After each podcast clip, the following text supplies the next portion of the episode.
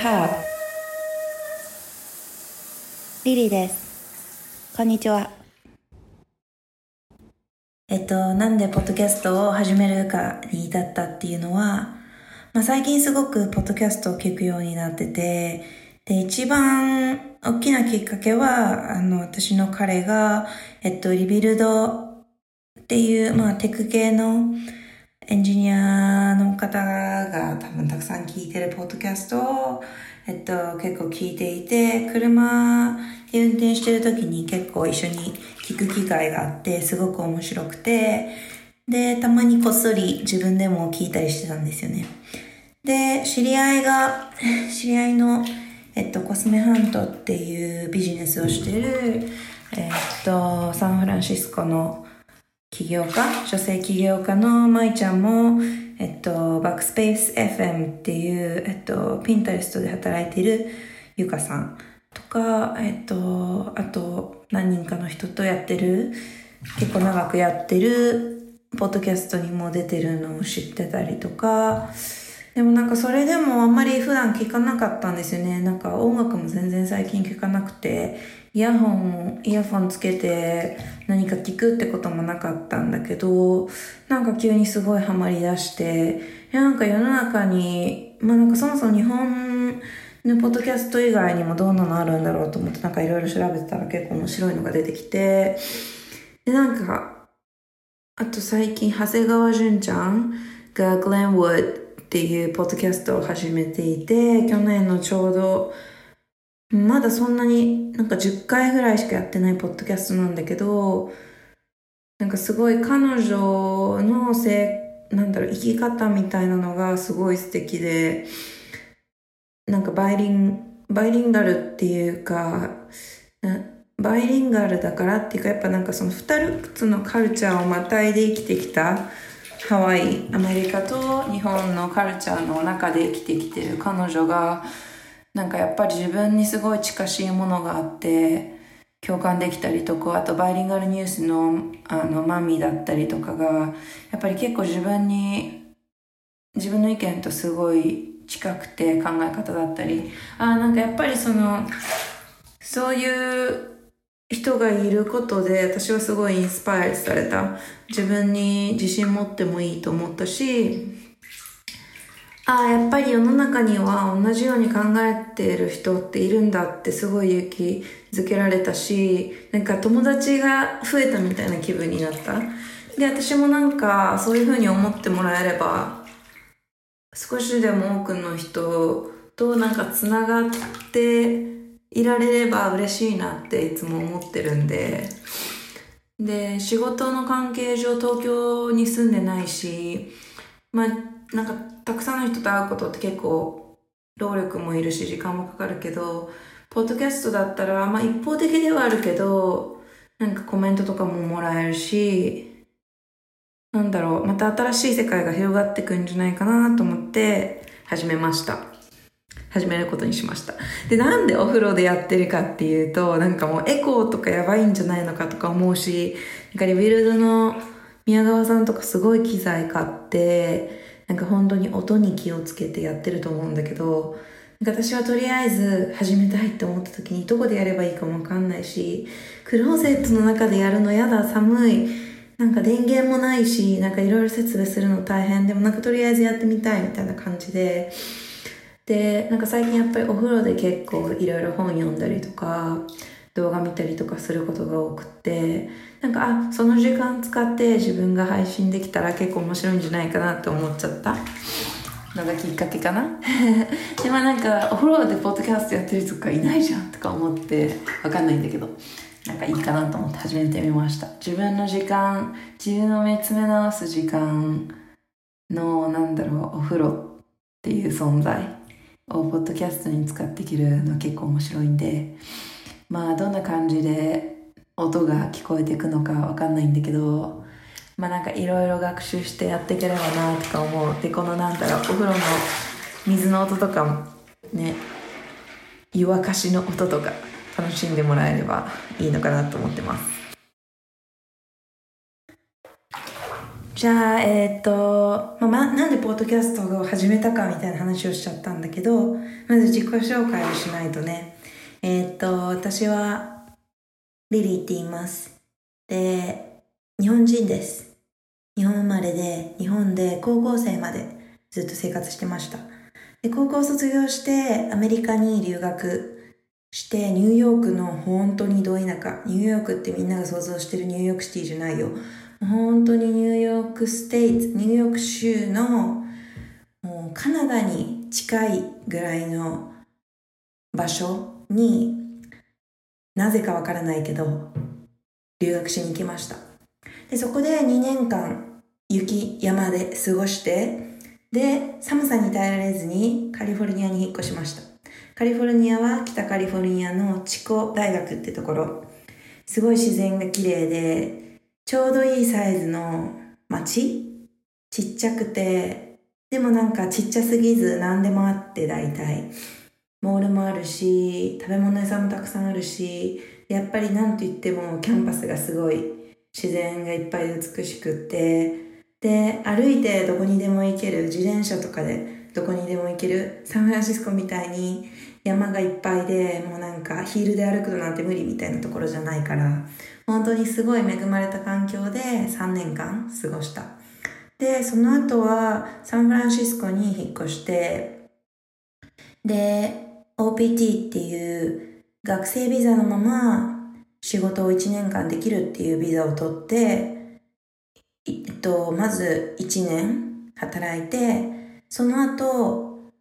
H1B ビザっていう就労ビザを取得した3年分の。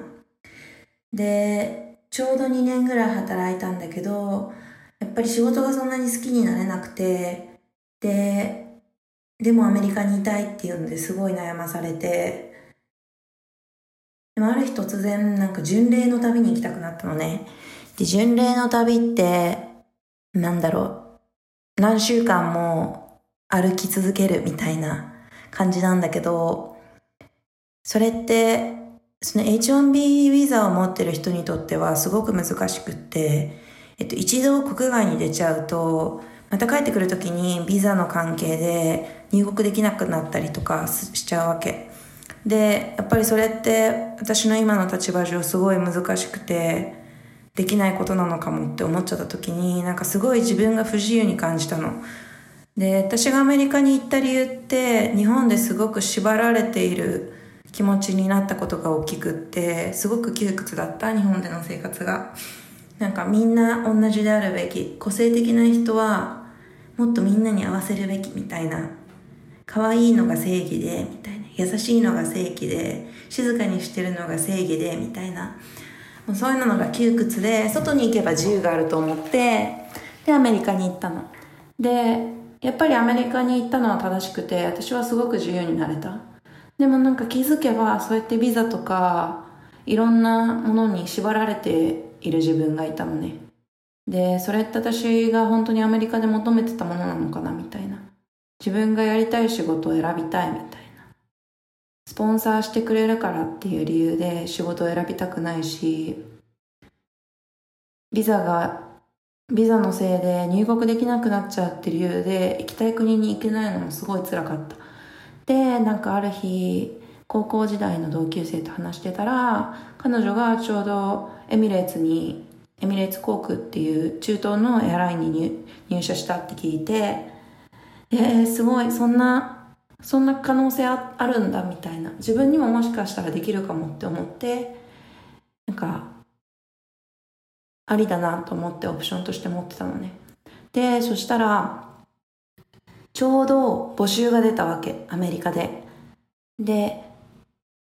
その書類審査とかじゃなくって、本当にもうレジュメを持って、で、オープンデイって言って、丸一日かけて面接するよみたいな、そういう募集だったの。で、サンホゼまで車で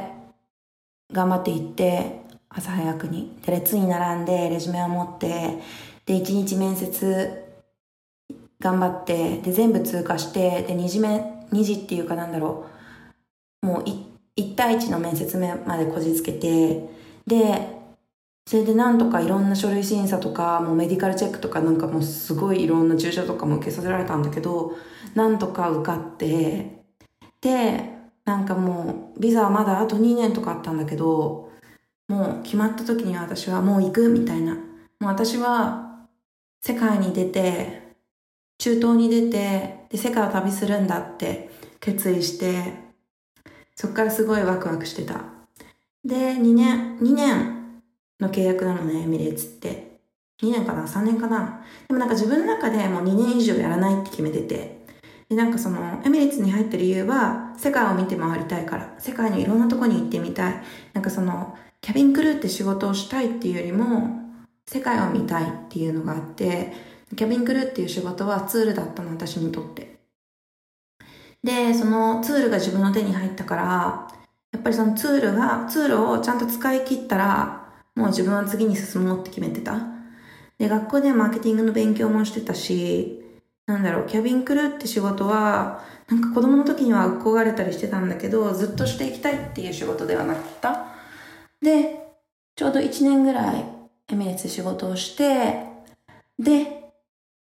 そろそろ新しい仕事を見つけなきゃなと思ってた時に、大学の時から友達だった、あの、友人にメッセージをしたら、彼女の会社がちょうど、なんか、私みたいな人を雇いたいって思ってるって言ってくれて、で、すごい迷ったんだよね。7年、8年ぶりに日本に帰国する。で、しかもあの窮屈だった私が一生戻る、戻ることができないと思ってた国に戻るってすごい勇気がいったし、怖かったし、受け入れられないんじゃないか、また自由を失うんじゃないかみたいなのすごいあったんだけど、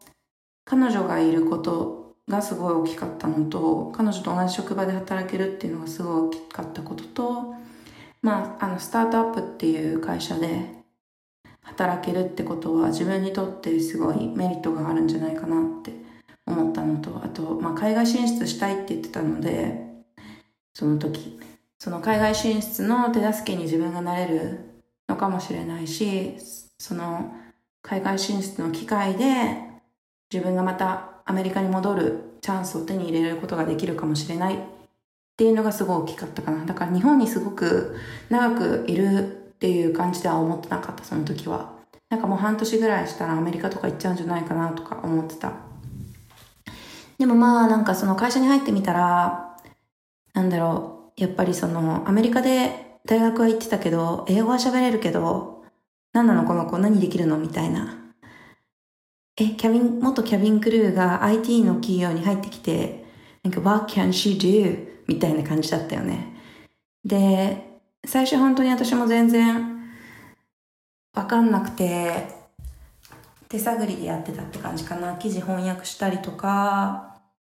してたんだけど、新しいプロジェクトにアサインされて、なんか01でものを作っていくっていうところに携わることができた。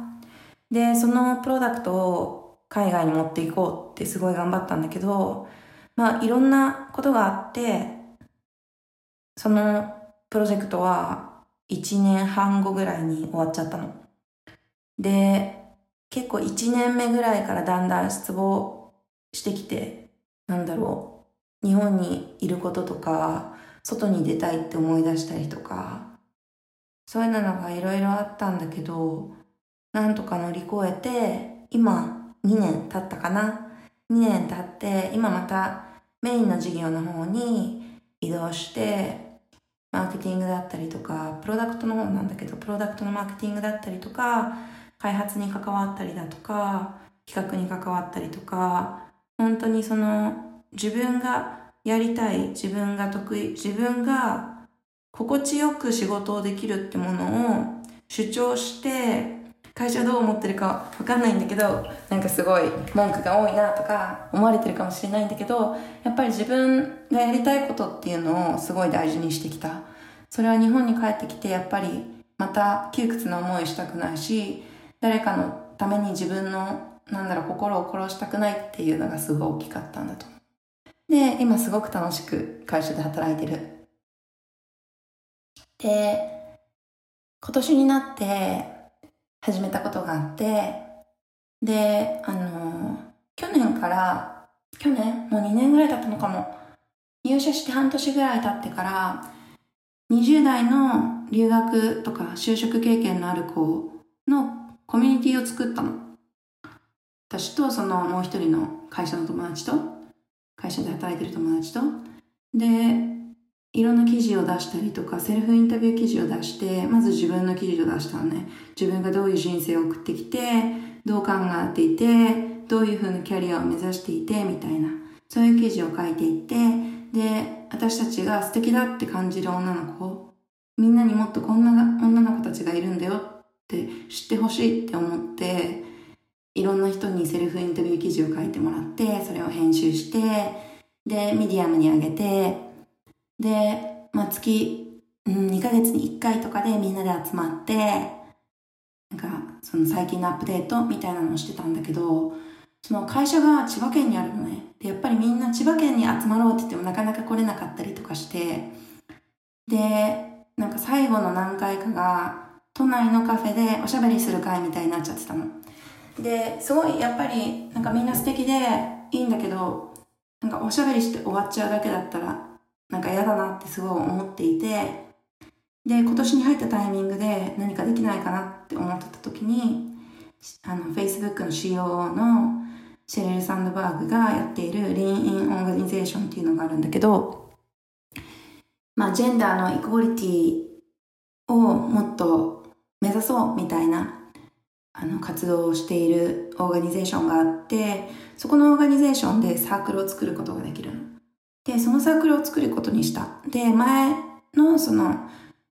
20代の女性のミートアップの時、20s Girls Meet Up っていうのをやってたんだけど、その時に参加してくれた女の子も誘ってみたし、新しい女の子も誘ったりして、で、自分が一緒にやっていきたいって思う女の子を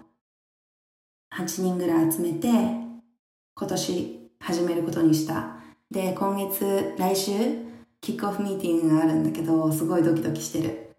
で、それに至って、なんか自分の方向性が少しずつ固まってきてる気がしていて、で、ポッドキャストも本当は、なんかもっと固まってからやろうとか思ってたんだけど、なんかやっぱ、リーンインとかにも書いてあるのって、その、女性って完璧を目指しすぎちゃう。完璧になったら、完璧にできるようになったら、完璧に準備が整ったら、やります。じゃなくって、やっぱりももっと女性は、完璧じゃなくてもいいからやってみようっていうその行動が大事だなっていうことを自分はすごい最近思っていて、で、ポッドキャストもなんかとりあえずなんかいろいろアイデアを固めなきゃダメとかっていろんなとこ見たら書いてあるんだけど、でもなんか just, let's just start it って思っちゃったのね。で、なんか急に思いついてお風呂に入って始めてるって感じ。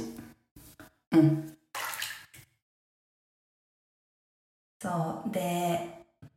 まあ、最近私の話になっちゃうんだけど、今年になってまあ、目標をいくつか決めたの。で、それが一つは、まあ、ヨガのライセンスを取るってこと？ヨガはもう5、6年やってるのかな？大学、大学で初めてやって、で、その後だいぶ間が空いて、2、3年経ってから、カリフォルニアに移動して、新しいジムでヨガのクラスを取るようになったのね。で、なんか、走るのも大嫌いだし、なんか、トライスコー、なんだっけ？違うわ、トライスコーじゃない。あの、自転車で走るマシーンも好きじゃないし、かといってなんか、ウェイトとかもやり方がよくわかんないし、キックボクシングのクラスとかは1回で断念した。もう次の日筋肉痛で動けなくなったりとかしちゃ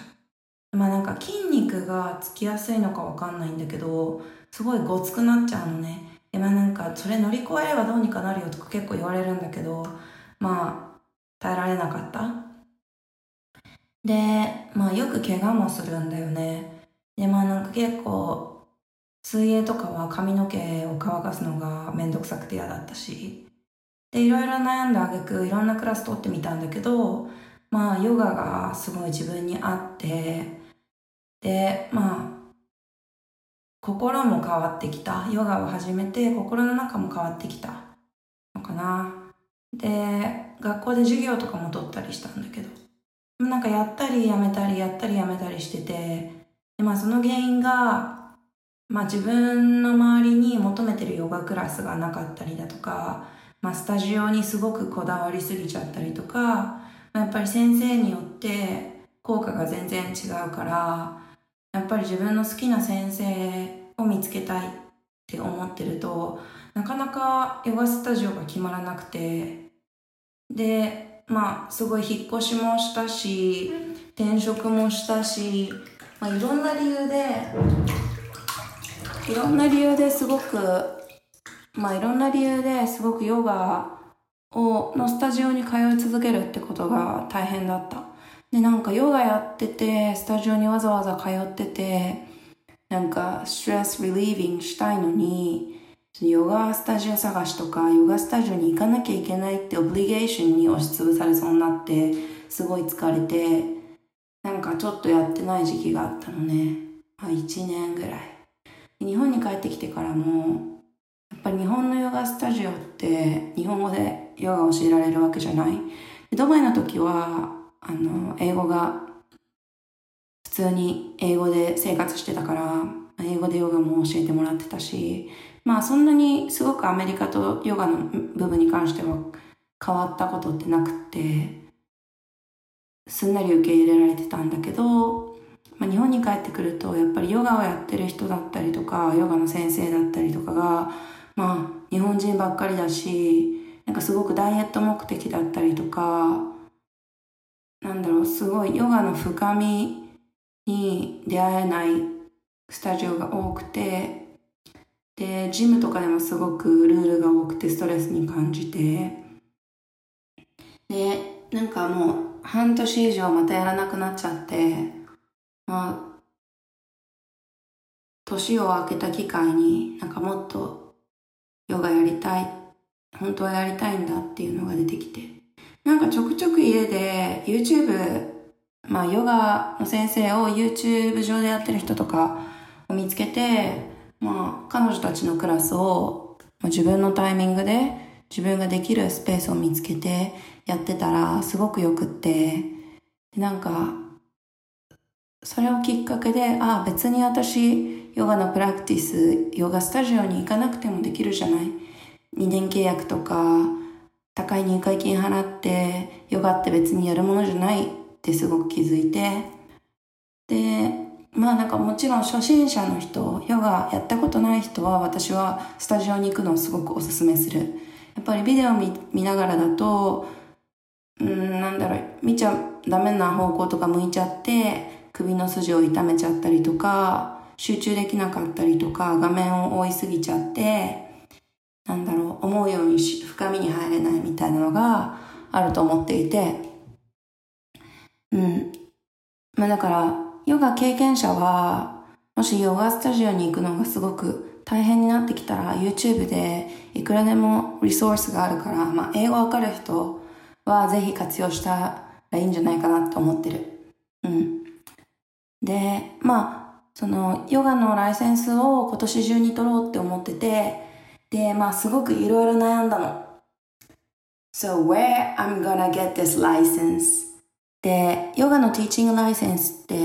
えっと、まあ全米ヨガアライアンスっていうところに認められているヨガのライセンスを取ろうと思うと、200時間のクラスの受講が必要になるのね。で、200時間取り終わったら、今度は300時間っていうのがあって、全部で500時間やりましたっていう次のレベルのライセンスがあって、またその上にもライセンスがあってみたいな感じで、何回か、まあもっとすごくヨガ教えるので、すごい人になりたいって思うと、まあその時間もこなさなきゃいけないし、レッスンもたくさんこなさなきゃいけないっていうのが現状で、で、まあ私がヨガのライセンス取りたいなって思ったのは、なんかそのヨガクラスにわざわざ毎月何万円も払うんだったら、私はもうなんかライセンスを取ってしまいたかった。ヨガのなんかいろんな、ほんとなんかいろんな宗派のヨガ今まで取ってきたんだけど、なんかその根本的にヨガって何なんだろうみたいなのとか、このポーズが一体どこの筋肉に効いてるのかとか、何をしているものなのか体に対してっていうのが、やっぱりその普段の1時間とか1時間半のレッスンではわかんなくて。で、なんか、まあその、ティーチングライセンスって言っても、ヨガのアナトミーだったり、アサーナ、まあヨガのその、なんていうの、ポスチュー？ポスチューなん、なんていうんだっけ？ポーズ？そう、ポーズとかを、まあなんだろう、理解するのにすごいいいんじゃないかなと思って、まあ、ヨガのクラスに通うぐらいなら、私はそっちのライセンスの方にお金をかけたいなと思って、まあいろいろリサーチし始めたんだけど、そうそうそう。で、まあいろいろ調べてると、やっぱり日本だと相場が40万から50万、200時間で。で、しかも200時間を仕事をしながらこなそうと思うと結構大変。まあ土日、まあ何ヶ月間の間、3、4ヶ月の間の土日は全て潰れると思った方がいい。全部ヨガのそのティーチングライセンスに時間を使うことになる。朝から晩まで。で、まあなんかその、ライセンスオファーしてるヨガスタジオとかだと、まあ土日だけだとすごい時間がかかっちゃうから、平日の夜、例えば木曜と金曜の夜の6時から9時までやって、で、土日もやるっていうのだと、ちょっと短く、短い、ちょっと早めに終わ終わることができたりとか、まあ、都内にいる人とかだと、まあ、毎日平日仕事終わった後に3時間ずつとか2時間ずつとか、そのレッスンを取っていくっていうオプションもあったのね。でも私、その東京に住んでなくて、千葉に住んでるから東京に出るまで最低40分はかかるの。で、仕事はフレックスブル、フレックスブルだから、まあ早く仕事から帰るってこともできるんだけど、私が乗ってる路線がすごく電車代が高くて、行く、行くだけでも700円するのね。で、それを毎日やろうと思ったら、40万、50万にプラス何万円かかかってきて、ご飯も多分外で食べれることになったりとか、なんかいろんなことを考えると、すごいコストがかかるって思って、で、でも私って別にヨガの先生になってお金も、お金儲けしたいわけじゃないんだよね。じゃあそれって結構なんだろう投資自分への投資としてはすごく大きな額だなって考え始めてでじゃああの海外のヨガティーチングライセンスのコースだったらどうなんだろうと思っていろいろ調べてみたの。で、そうするとやっぱりその地域によってすごい差があって、ハワイとかで取ると本当にレッスンだけで40万ぐらい。で、そこにホテル代っていうか、まあ、ロッジ代とか、ご飯代とかもかかってくるから、うん、60万では済まないんじゃないかな。で、飛行機代もあるからね。って思うと、まあ、日本とそんなに変わんない。でも、ハワイでやるって、やっぱりそのハワイの自然の中、ビーチだったり森だったり、自然に囲まれて、ヨガのライセン、ライセンスのね、取得ができるってすごい、なんかやっぱ日本とは違う？日本の環境ってやっぱ東京のゴミゴミした中に行って、で、教室の中にいる時が多分平和を保てる、なんか一瞬のひとときで、で、また満員電車に乗って、通勤しているおじさんたちと一緒に千葉まで帰ってくるって結構ストレスだなってすごい思ったから、まあ同じ値段払うんだったらハワイでもいいかなとかは思った。で、他にもいろいろあって、バリとかインドけど、私はちょっとインドに行く勇気がなくってまだ、もうキャビンクルーしてた時からずっとインドのその往復路線みたいな行って飛行機から降りないで帰ってくる turnover っていうフライトとかも何回もやったことあるんだけどそのインドの地に足をつけるっていうフライトは一回もやらなくてまあ避けてたっていうのもあるよね、まあ、なんかすごく潔癖症に近いところがあるから、インドがすごいインドに長く滞在するっていうのが怖くてできてない。だからそのヨガのね、なんだろう、発祥の地だから行ってみたいってすごいあるんだけど、まだなんか怖くて勇気が出てない。いろんな人の話を聞いたりして、もしかしたらインドにするかもしれないんだけど、今私の候補ではバリが一番あの候補としては、うん、最、最優秀候補っていうのかな？って思ってる。で、まあなんでアジアなのかっていうと、まあすごく安いってことおそらくバリだとご飯もついてて、ロッジもついてて、えっと、30万ぐらいで取得できる場所もある。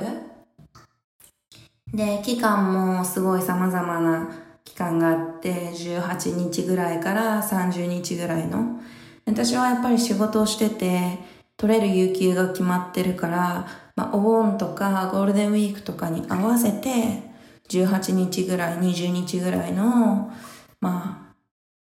ヨガのティーチングライセンスのコースに行けたらいいなと思ってる。で、まあ、それにあたって、家で、まあ、週5は最低ヨガのレッスンを、まあ、YouTube 見てやろう、やろうかなって思って、最近はやってる。で、なんかこのお風呂でポッドキャスト始めるのも、そのヨガの影響がすごいあって、なんかその家で毎日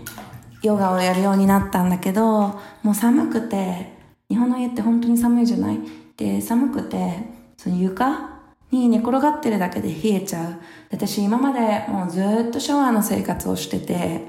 お風呂に浸かることをしなかったのね。だから浴槽があるんだけど、もう全く使わずじまいだった。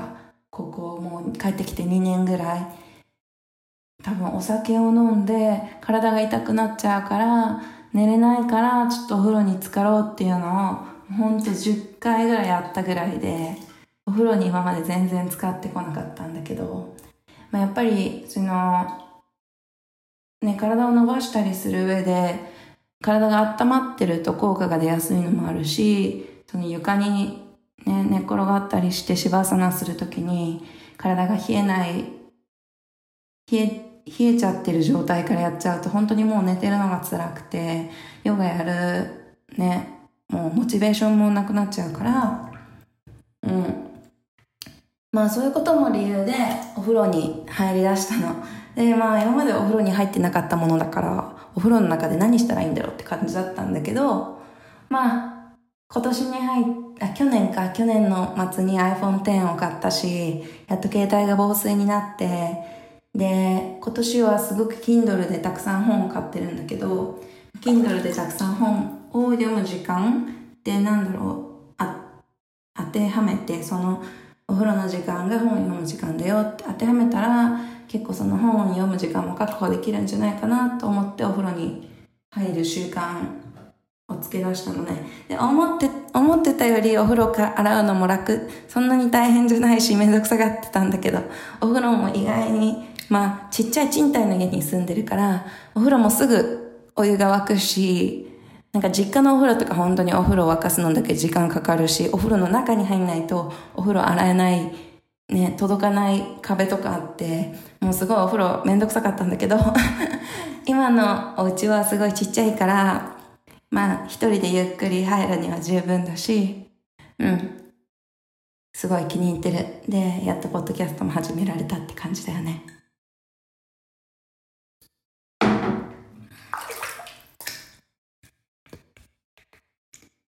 で、まあみんなとヨガの話とかも結構これからシェアしていきたいなと思っていて、まあ、私はそんなにストイックなタイプじゃないし、なんか体がすごく柔らかくて、なんだろう、新体操してたり、バレエしてたりしてた人みたいに、なんだろう、アクロバティックな、まだ動きもできなくて、で、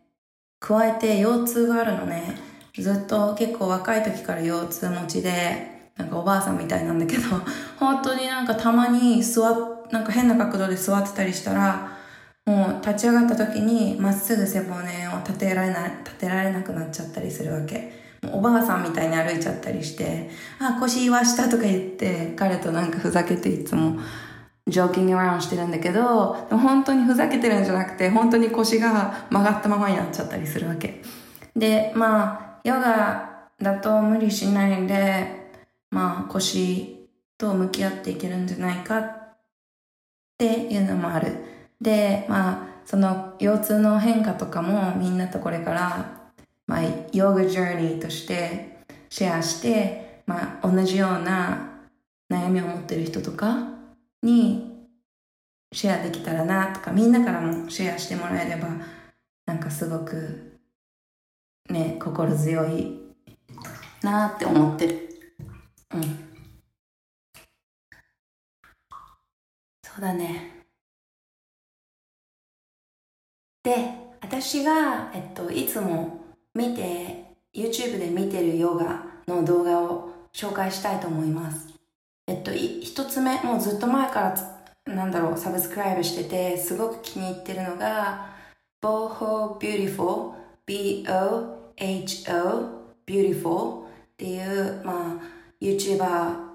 の人のヨガのね、あのビデオなんだけど、何がすごくいいかって、まあ、what caught my eye なんか私を引きつけた一つの理由は、彼女自ら、その彼と一緒にあのアジアを長い間旅行してたんだけど、それにあたって彼女は全て手放したのね。と家も手放して、持ってたいろんなものを手放して、で、車と犬と彼と本当に最小限の荷物だけでカナダを出てでアジアに向かってでアジアでずっとそうやっていろんなヨガサンクチュリーを巡ってでなんかその各場所場所でヨガのなんだろうレッスンのビデオを収録してシェアしてくれてるんだけど、まあすごいやっぱり彼女のヨガジャーニーに一緒についていけてる気分にもなるし、またそのビデオがなんかスタジオとかでやってるんじゃないから、本当に beautiful なの。She takes me to the place she actually went. だからビーチだったり、なんだろう、象を大事にしてるその sanctuary だったりとか、山だったりとか、なんだろう、セドナだったりとか、そういうなんかすごい綺麗な景色をバックグラウンドにヨガを教えてくれるのね。で、私はただ家の部屋の片隅で寒い部屋でやってるんだけど、彼女がそうやって美しい景色をデリバリーしてくれてるから、なんか、ね、ヨガスタジオに行くよりももっとなんだろう、いい気分になれるのね。だから本当にみんなもぜひサブスクライブしてみてほしい。で、今年になって見つけた、えっと、もう一つヨガチャンネルがあって、えっと、ボホチャン、 Boho Beautiful の方は、結構そのベーシックですごく難しいヨガはあんまりやらないし、えっと、 guiding もあんまりないかな。だから結構その、今までヨガすごくやってきた人には向いてると思う。どこを伸ばしたらいいかとか、すごい多分わかると思う。彼女はもっとなんかスピリチュアルだから、なんだろう。彼女の言葉が自分をもっと深いところに連れてくれるって感じはある。例えば、呼吸を見つめて、今、ネガティブな気持ちがあるなら、それそれをすべて吐き出してみましょうとか、頭の中を空っぽにしてただ呼吸を追いかけていくようにとかそういうなんだろう呼吸をすごく大事にしていたりとかモチベーションのなメッセージもすごくくれるかな。でそのもう一個紹介したやつがえっとヨガウェアのアロヨガ ALO ヨガアロヨガってところがやってる YouTube のチャンネルなんだけど、まあ、なんかアロヨガは結構なんか最近インスタグラムとかで、アロヨガの、なんだろう、ウェア、ヨガウェアを着て、まあ、ヨガのポーズをとってる人がすごい増えてきたなって感じていて、あ、インフルエンシャルマーケティングをすごく上手に使ってる会社だなって思ったのね。で、すごい気になってたらたまたま、まあなんかそのヨガって YouTube で調べた時に出てきて、で、結構そのヨガのそのクラスも長い。だいたい YouTube に上がってるのって15分から30分ぐらいのやつが多くて、私、 Boho Beautiful だったら1日に2個とか3個とかやっちゃうのね、物足りなくて。けど、そのアロヨガのやつは1個で40分とか50分あって、で、私がちょうど始めたのが2月の1日で、ニューイヤーに変わる、2018年に多分変わる前にアップデートされてたものなんだけど、あ今年のリゾリューションを決めようみたいな。リゾリューションを決めて、リゾリューションに向かってヨガをやっていこうみたいなやつなんだけど、あ、30 days resolution challenge みたいな感じだったかな。で、すごいなんだろう、毎日違うインストラクターが教えてくれて、それはすごい、なんだろう、トリッキー、覚えられない、その彼とか彼女のスタイルを覚えるのはすごく難しくて、結構画面に集中しちゃったりはするんだけど、呼吸忘れちゃったりしちゃうんだけど、えっと、何がいいかってすごい変わったクラスを教えてくれる。例えば私が一番面白いって思ったのは、普段だとヨガのそのアサナに入るとき、ポーズに入るときって、まあ、大体手とか足をすごくストレッチして伸ばすことが多いんだけど、いつもやってることを少し忘れて、反対のことをやってみましょう。じゃあ肘を曲げないでって言われたら、このポーズでは今日はちょっと曲げてやってみましょう。肘を曲げないでって言われてるポーズでは、肘を曲げてやってみましょうみたいなのが、なんだろう、すごい新しくて、すごいしかも難しかったの。いつもより。それに逆に意識を向けるとね。でそういうなんだろう、面白いクラスがいっぱい用意されてて、でもなんかそれは本当に多分ニューイヤーの前に30日間かけてやりましょうだったけど別にいつから始めてもいいしなんか今日今日始めて毎日ちゃんとやらなくてもいいと思ってて毎回違う先生ででもシリーズものでなんだろうすごいそのアロヨガのコミュニティの作り方が上手だなって感じたのもあるし私は気に入ってるチャレンジングなクラスをしたい日にはそれをおすすめするかなその2つが私がえっと、いつも使ってる YouTube ビデオのおすすめチャンネルです。なので、もしよかったらみんなもチェックしてみてください。はい。ショーノートに書いてあることは全部カバーした気がします。I think I cover everything on the show note. なので今日はこの辺でまたお風呂でお会いしましょう。Bye! Have a good day!